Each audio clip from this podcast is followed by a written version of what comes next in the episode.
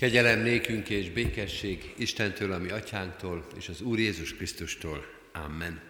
A 15. Zsoltárunkat énekeljük, a hónap énekét, Isten tiszteltünk kezdetén, fennállva az első verszakot, majd helyünket elfoglalva a további négy verszakot is. Az első verszak így kezdődik, Uram, kilészen lakója a te felséged sátorának. thank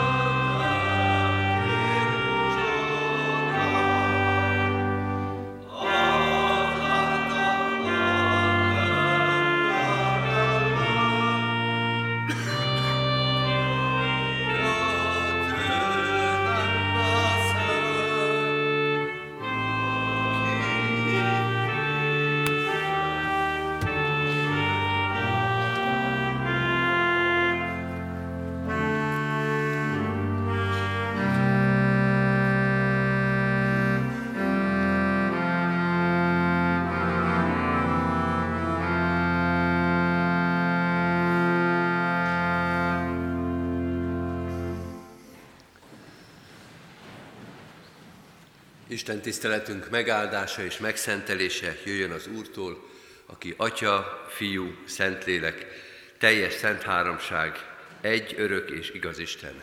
Amen. Hajtsuk meg a fejünket és imádkozzunk. Mennyei Atyán, köszönjük néked, hogy igéd és szereteted itt van a világban, az életünkben, a szívünkben. Annyi minden más is van a világban és a szívünkben, annyi minden tölti ki az életünket. Ne engedd, hogy ezt a legfontosabbat szem előtt évesszük. Legyen ez a mai Isten tisztelet is egy felkiáltójel, figyelmeztetés arra, hogy megbecsüljük, hogy ünnepeljük a Te jelenlétedet, hogy amikor itt vagy, amikor szólsz, amikor a megterített úrasztalához hívsz, az legyen a legfontosabb. Minden mást tudjunk félretenni, letenni, minden másról tudjunk megfeledkezni, és csak a Te igédre figyeljünk. Olyan sok pillanat volt az életünkben, fontos pillanatok, fontos döntések, amikor nem figyeltünk a Te igédre. Vagy ami még rosszabb, figyeltünk és tudtuk, hogy mit mondasz, mit kérsz, mit kívánsz tőlünk, és mégsem azt tettük. Bocsáss meg nekünk az engedetlenségünket, a restségünket, a figyelmetlenségünket, emberi gyarlóságunkat. Bocsáss meg, hogy nem tudunk méltóképpen a házadba jönni, méltóképpen hallgatni és méltóképpen az úrasztalához állni, hogy az egész életünk tele van lázadással és gyengességgel. Mégis eljöttünk, és azzal a hittel és reménységgel jöttünk, hogy Te szólsz hozzánk, Te válaszolsz a kérdéseinkre, Te tudod, hogy ide jöttünk, hogy ide készültünk, hogy a szívünket ide hoztuk eléd. Vedd a, kezedbe a szívünket, az életünket, vedd magad elé a kérdéseinket, életünk megoldatlan dolgait, válaszolj az életünk nagy kérdéseire, próbatételeire, mutas nekünk utat és lehetőséget, adj nekünk reménységet, hadd formálódjék a szívünk és az életünk a Te igéd és szent lelked által. Amen. Kedves testvérek, a mai napon János evangéliumából olvasom Isten igéjét, a negyedik részből, János evangéliumának a negyedik részéből a 46. verstől az 54. versig a következő képpen. Azután ismét a galileai Kánába ment Jézus, ahol a vizet borrá változtatta. Kapernaumba pedig volt egy királyi tisztviselő, akinek betegen feküdt a fia. Amikor meghallotta, hogy Jézus megérkezett Judeából Galileába, elment hozzá és kérte, hogy jöjjön és gyógyítsa meg a fiát, mert halálán van.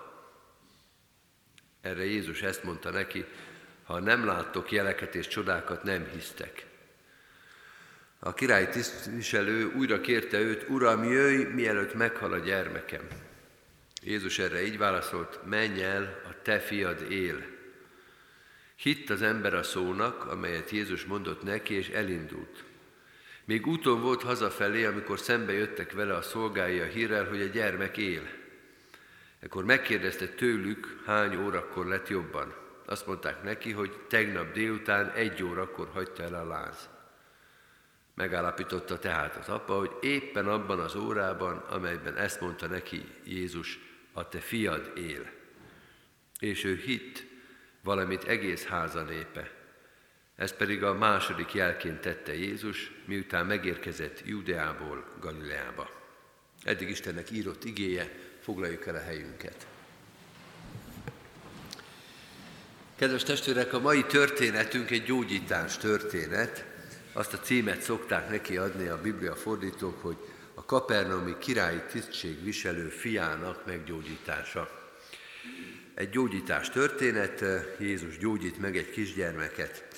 A Biblia kutatók szoktak azon tanakodni, talán vitatkozni is, hogy van egy másik történet is a Szentírásban, nem Jánosnál, hanem Mátinál és Lukásnál, ahol szintén van egy kapernaumi ember, ez egy százados, és a szolgája beteg, a kapernaumi századosnak a szolgája, hogy vajon ez nem ugyanaz a történet. Tehát nem arról van szó, hogy volt egy ilyen gyógyítás története, és kicsit másképpen emlékeznek rá, de ugyanezt a történetet hozza Máté és Lukács is, és János is, hát itt nem századosnak írják, hanem királyi tisztségviselőnek, meg nem a katonája, a szolgája, hanem a fia gyógyul meg, de hogy ez tulajdonképpen ugyanaz a történet.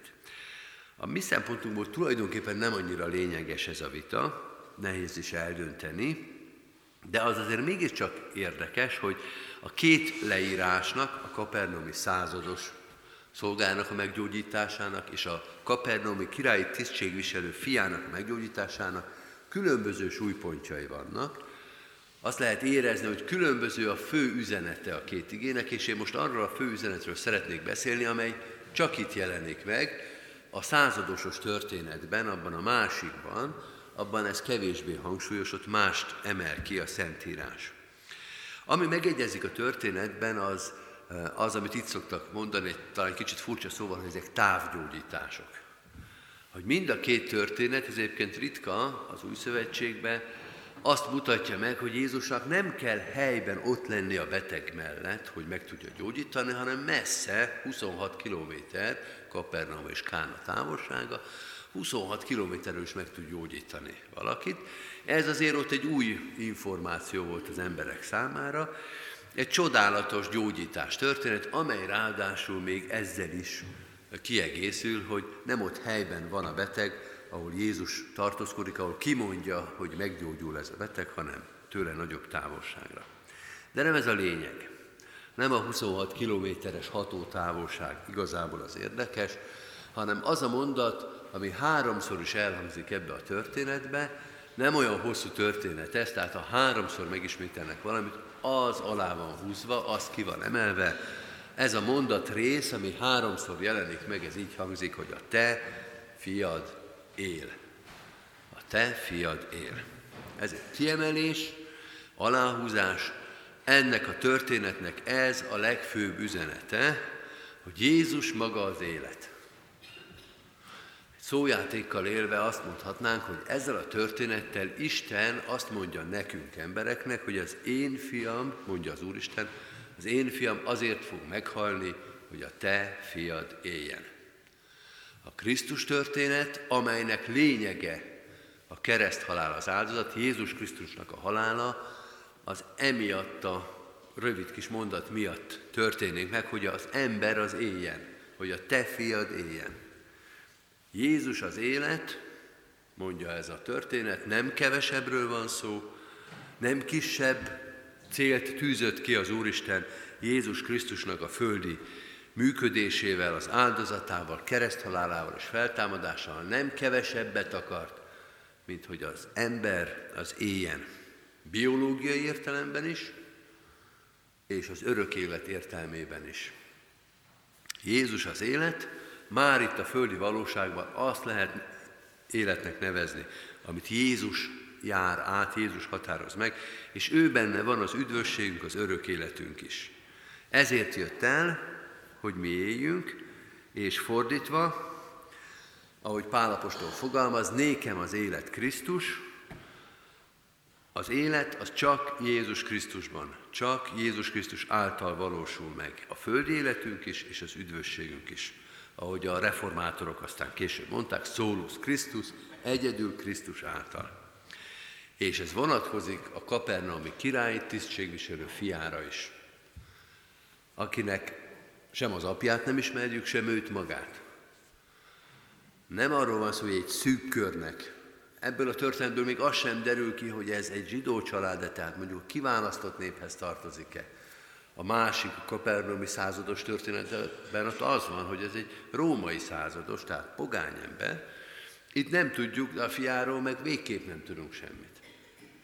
De ez nem is kell ahhoz, hogy ez a mondat igazzá váljon, hogy ismert legyen, hogy a belső körhöz tartozon, hogy valami kiválóság legyen, hogy erkölcsi nagyság legyen, hogy hasznos legyen, amit bizonyos szempontokból, vagy bizonyos helyzetekben elvárhatunk egy-egy embertől, ahhoz, hogy ez a mondat megszülessen, hogy a te fiad él, semmit nem kell teljesíteni. Ez Istennek az üdvözítő akarata.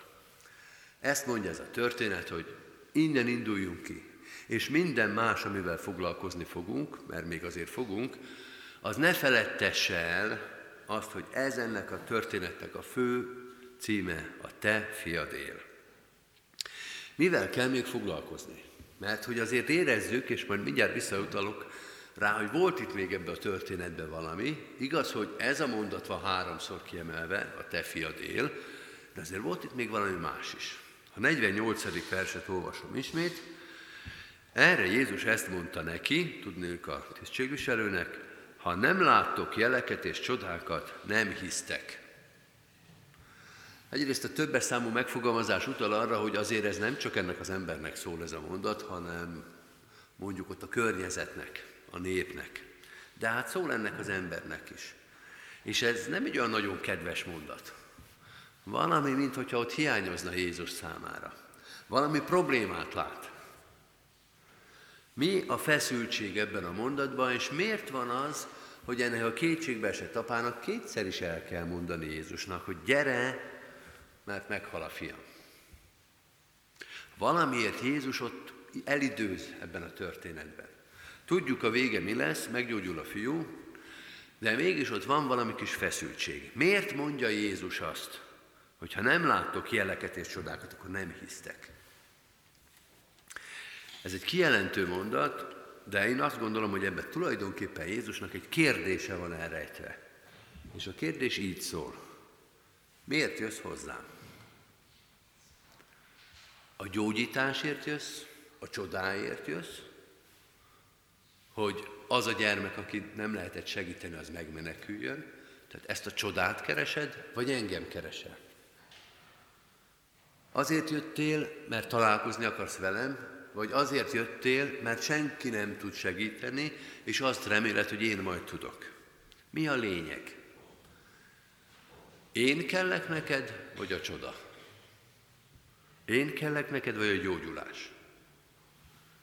És hogyha nincsen baj, ha nem beteg a gyerek, ha nincs valami rettenet az életbe, ha nem kell félni valamitől, ha nincs valami nagy baj, ha nincs valamilyen megoldhatatlan helyzet, akkor lehet, hogy nem is jöttél volna.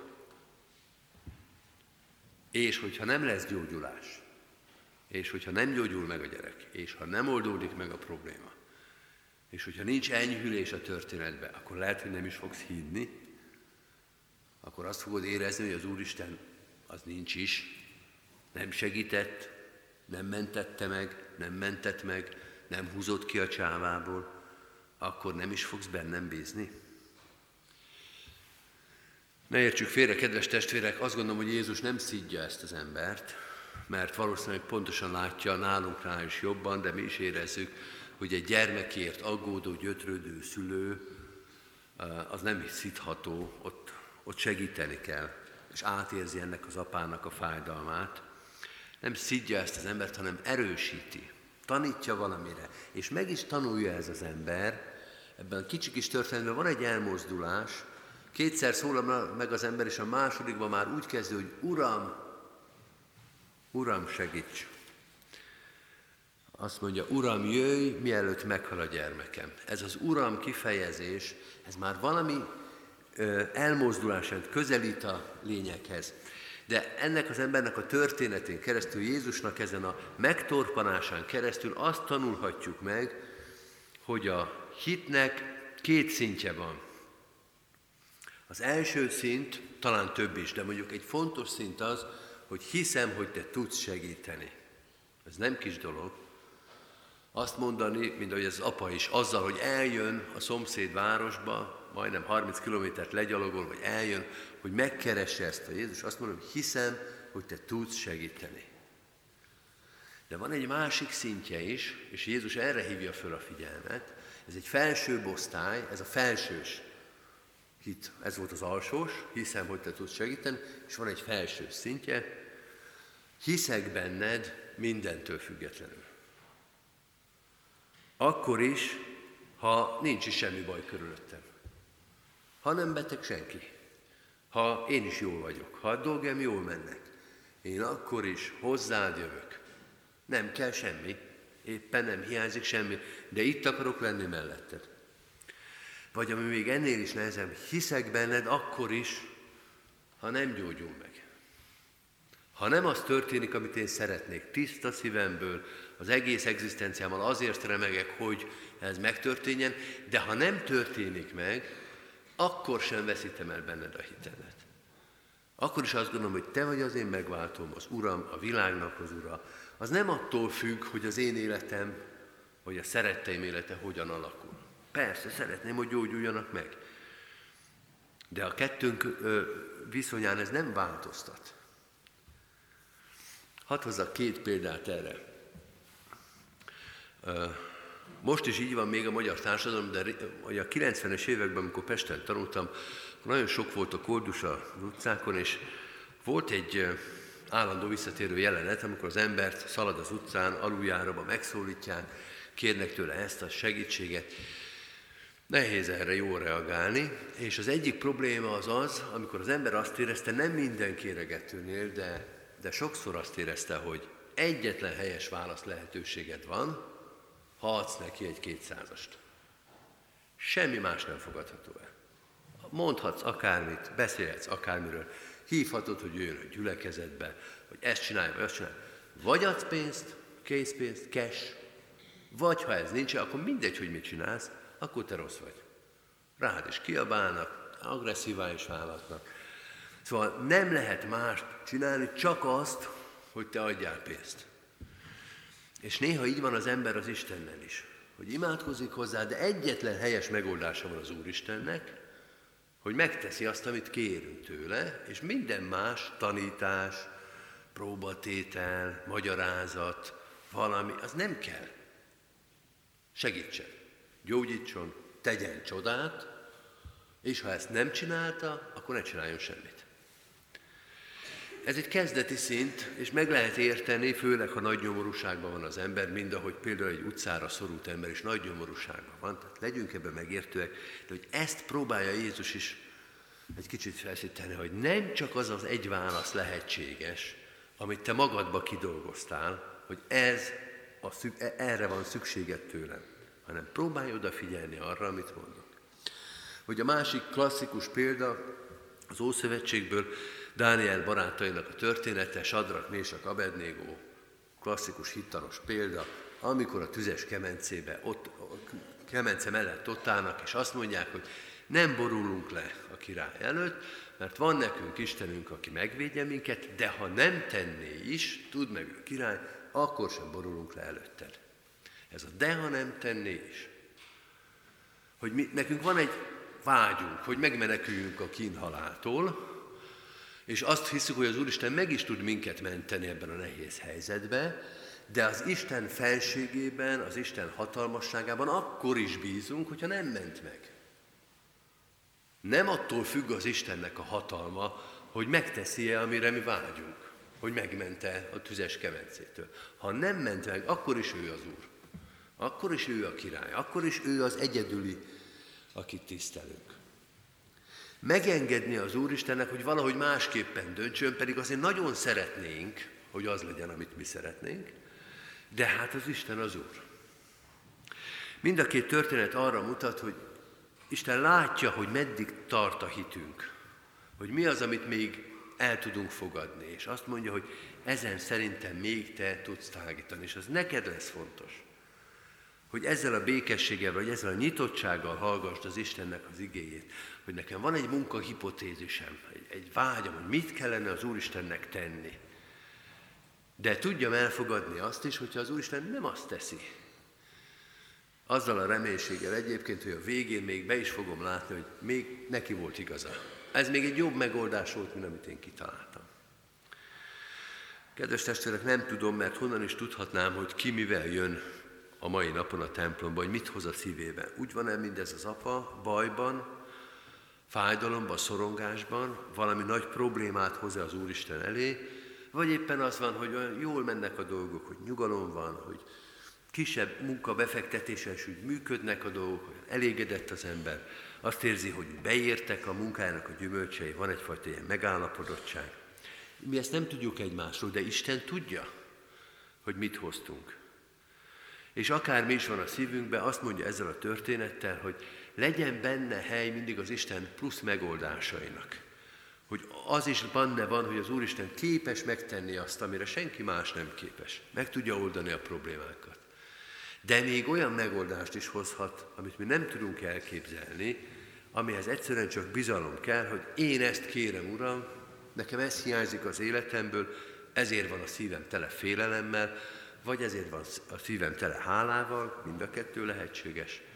És most te erre, onnan, ahol te látod, azzal a bölcsességgel, amivel te rendelkezel, te adj erre választ, és én azt most látatlanban azt mondom, el fogom neked hinni. Így és ezzel a bizalommal tekintsünk Istenre, ezzel a bizalommal, a sittel tekintsünk a megterített úrasztalára, és akit az Isten lelke erre indít, jöjjünk, hogy ezzel a bölcs és hatalmas úrral itt közösségbe lehessünk. Amen. Készüljünk az úrvacsorai közösségre a 234. dicséretünkkel. 234. dicséretünknek mind a négy verszakát énekeljük el. Járj, kérjük Isten áldott szent lelkét.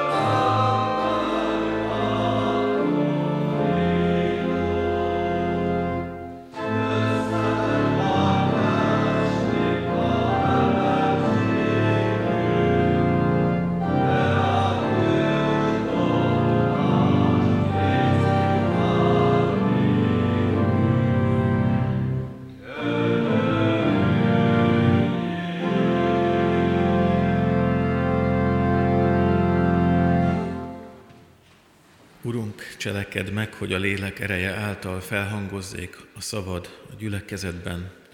Jöjjetek én hozzám minnyájan, akik megfáradtatok és megvagytok terhelve, és én megnyugvást adok nektek. Amen. Hallgassátok meg testvéreim, hogy mi módon szerezte a mi Úrunk Jézus Krisztus az úrvacsora sákramentumát. Legbővebben elénk adja ezt Pálapostól, a korintusiakhoz írt első levél 11. részében. Én az Úrtól vettem, amit nektek át is adtam, hogy az Úr Jézus Krisztus azon az éjszakán, amelyen elárultatott, vette a kenyeret, hálát adva megtörte, és ezt mondta, vegyétek, egyétek, ez az én testem, amely ti érettetek, meg, megtöretik, ezt cselekedjétek az én emlékezetemre. Hasonlóképpen miután megvacsoráltak, vette a poharat, és ezt mondta, e pohár, az új szövetség az én vérem által, ezt cselekedjétek, valamennyiszer isszátok az én emlékezetemre. Mert valamennyiszer eszitek-e kenyeret, és isszátok-e poharat, az Úr halálát hirdessétek, amíg eljön. Kedves testvéreim, hallottuk az igét, és szemünk előtt vannak a látható jegyek. Az Úr halálát hirdeti, és annak jó téteményét kínálja nekünk, hogy felkészítsen minket az ő visszajövetelére. Most valljuk meg bűneinket, majd ezt követően hitünket imádkozzunk. Könyörülj rajtam kegyelmeddel, Istenem, töröld el hűtlenségemet nagy irgalmaddal.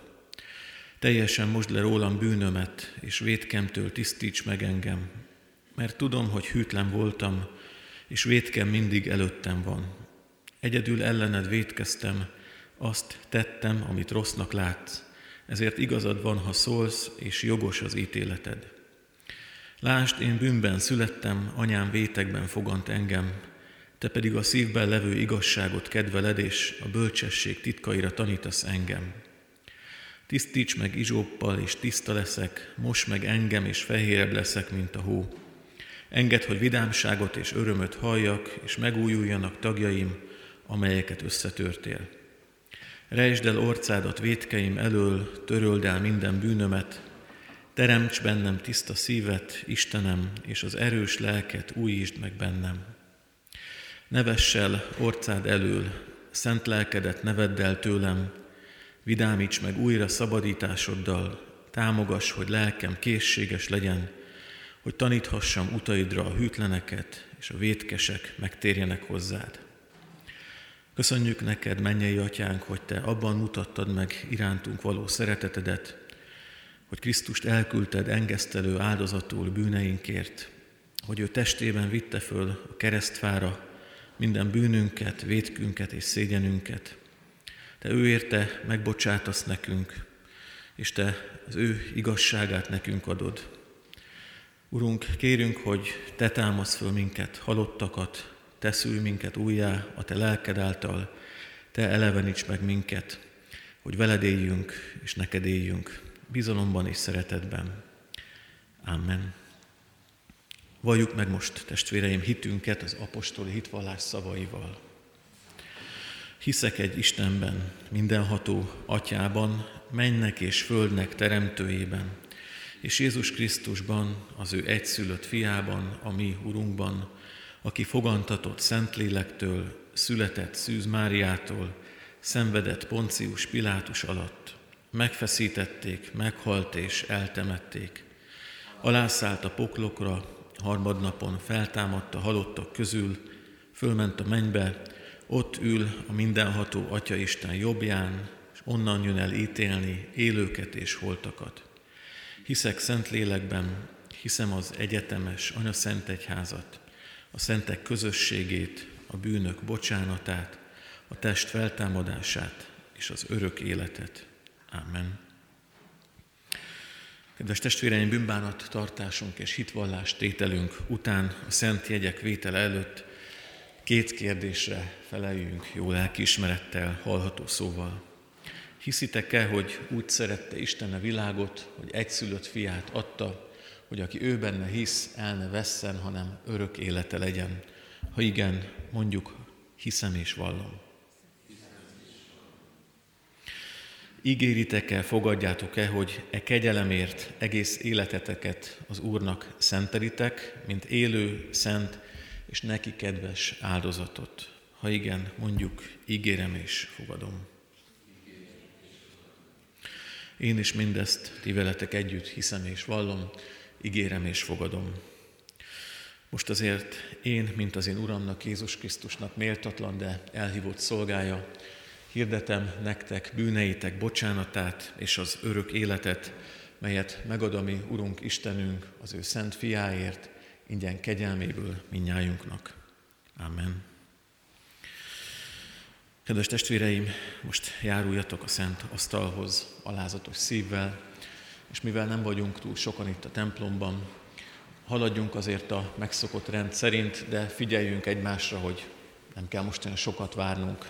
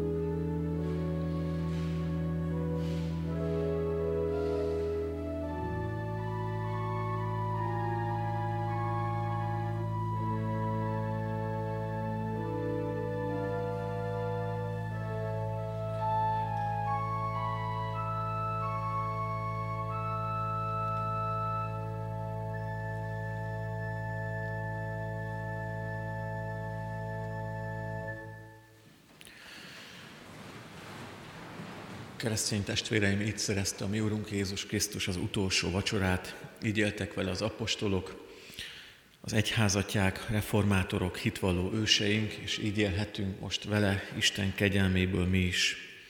Mielőtt elbocsátanánk titeket, kérünk és intünk, hogy Isten kegyelmét hiába valóvá ne tegyétek magatokban, ne, ne uralkodjék többé ti bennetek a bűn, sőt, viseljétek magatokat a ti keresztény elhivatásotokhoz méltóan, hogy semmi titeket meg ne foszthasson Isten ama szeretetétől, ami megmutatott és megbizonyított Jézus Krisztusban.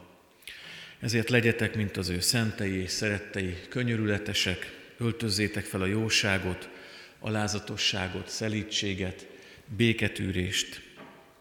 Szenvedjétek el egymást szeretetben, és ha egymás ellen valami panaszotok volna, bocsássatok meg egymásnak, amiképpen Krisztus is megbocsátott nektek. És Isten békessége őrizze meg szíveteket. Gyertek most, adjunk hálát Isten szeretetéért, és könyörögjünk. Mennyei atyánk, hálát adunk neked a megváltásért, a bűneink bocsánatáért, a kézzel fogható szeretetért és feloldozásért. Köszönjük, hogy Krisztus halála és feltámadása, tanítása és lelke táplál minket és éltet minket. Köszönetet mondunk azért, hogy ővel együtt mi is meghalhatunk a bűnnek, és élhetünk Te neked. Köszönjük az Isten tisztelet ajándékáit, ajándékát, az ige üzenetét, Hálát adunk neked, Urunk, a mindennapokért, a munkáért, azért is munkaképesek vagyunk, és áldásodat kérjük hétköznapjainkra, feladataink végzésére. Könyörgünk azokért, akik munkanélküliek, vagy azokért is, akik már nem tudnak dolgozni, nyugdíjba vonultak. Imádkozunk a házaspárokért, házasságokért, házasságok megújulásáért. Imádkozunk, Urunk, a gyermeket várókért, a gyerekekre vágyókért, a nevelőkért, nagycsaládosokért is. Könyörgünk hozzád az édesapákért, az anyákért, nagyszülőkért, vagy éppen azokért, akik árvák lakásotthonokban nőnek föl, a megsebzett gyermekekért. Imádkozunk azokért, akik egyházi intézményekben tanulnak, hittanra járnak, ifjúsági alkalmakra járnak, Add, hogy megismerjék szeretetedet, hogy újjászülessenek.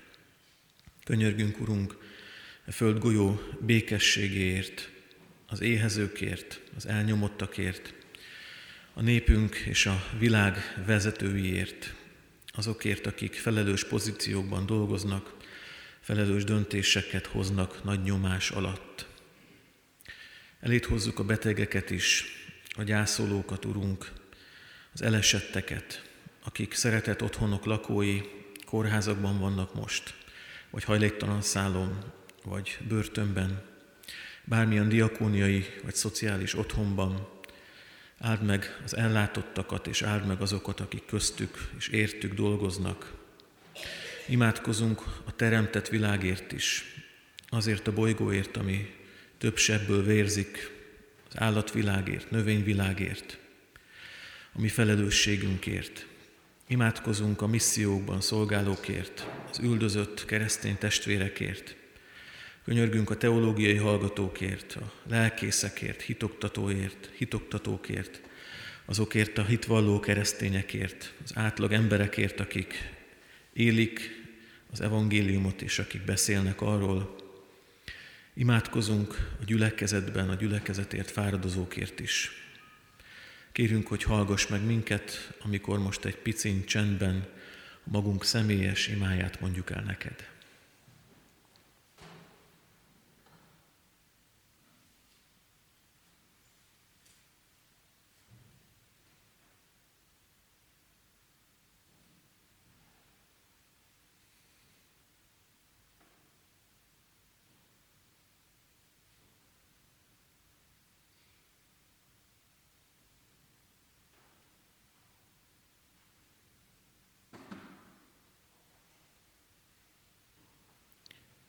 Együtt imádkozzunk a Jézustól tanult könyörgés elmondásával.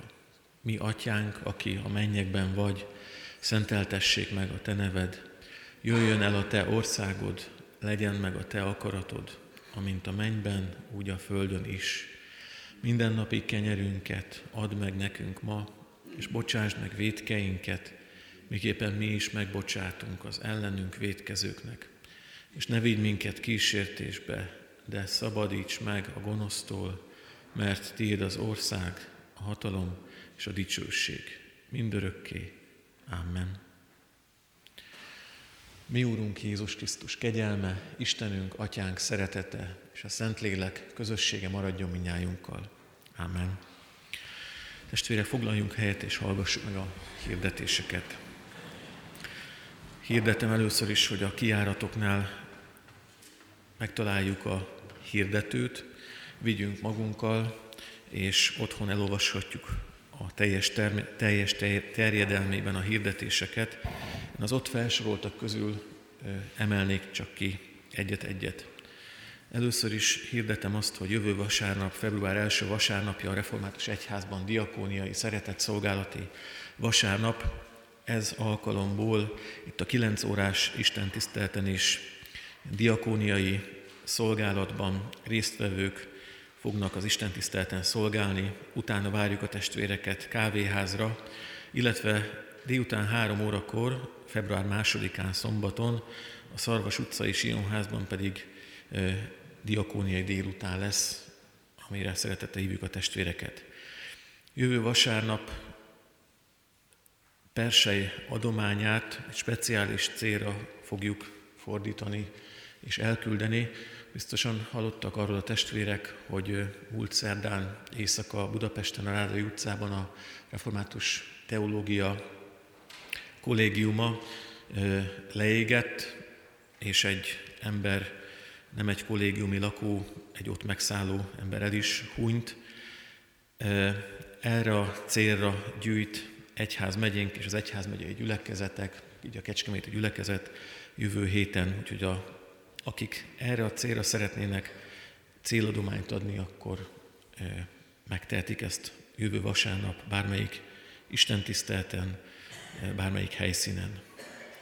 Testvérek hirdetjük, hogy jövő szombaton 17 órakor karzat elnevezésű, speciális dicsőítő és ima est lesz itt a templomban. Elcsendesedhetünk, imádkozhatunk, bizonságtételeket hallgathatunk, az ige körül énekkel dicsőíthetjük Istent, erre az alternatív Isten tiszteletre hívjuk a testvéreket. Jövő héten, illetve február 6-ától, 17 órától 8 alkalomból álló gyász feldolgozó csoport indul a gyülekezetben, a lelkészi hivatalba lehet jelentkezni. Kedves testvéretnek még két dologra hívnám fel a figyelmét. Egyrészt, hogy a Sion Nyugdíjas Ház és Gondozási Központ kecskeméti lakos, szociális gondozó és ápoló munkatársat keres idősek közötti szolgálatra, fényképes önéletrajzokat a ref.sionkukat.gmail.com e-mail címre várjuk. Végül azt hirdetném, hogy 2019. évi előzetes egyházközségi választói névjegyzék itt a templomban megtekinthető. A választói névjegyzékbe való felvételhez szükséges befizetett egyházfenntartói járulék és regisztráció, amely a lelkész hivatalban intézhető. Január 31-ig pótolhatjuk a 2018-as befizetést a pénztárnál. És vagy ha utalásban történik ez, akkor a közleményben jelezzük azt, hogy ez 2018-as. A már, már egyháztagoknak köszönjük az eddigi fenntartói támogatást, és hogyha valakinek az adataiban bármilyen változás történt, akkor kérjük azt is jelezzék. Minden eddig befizetett adományukat Isten iránti hálával köszönjük. Amikor a testvérek a templomból mennek ki, akkor a hirdetőlappal együtt vigyenek magukkal olyan kis prospektust is, amelyben már fölsoroltuk a nyári táborokat, nagyon sok nyári tábor lesz, különböző korosztályoknak, különböző tematikával, már most megvannak az időpontok, a helyszínek, tájékozódjunk.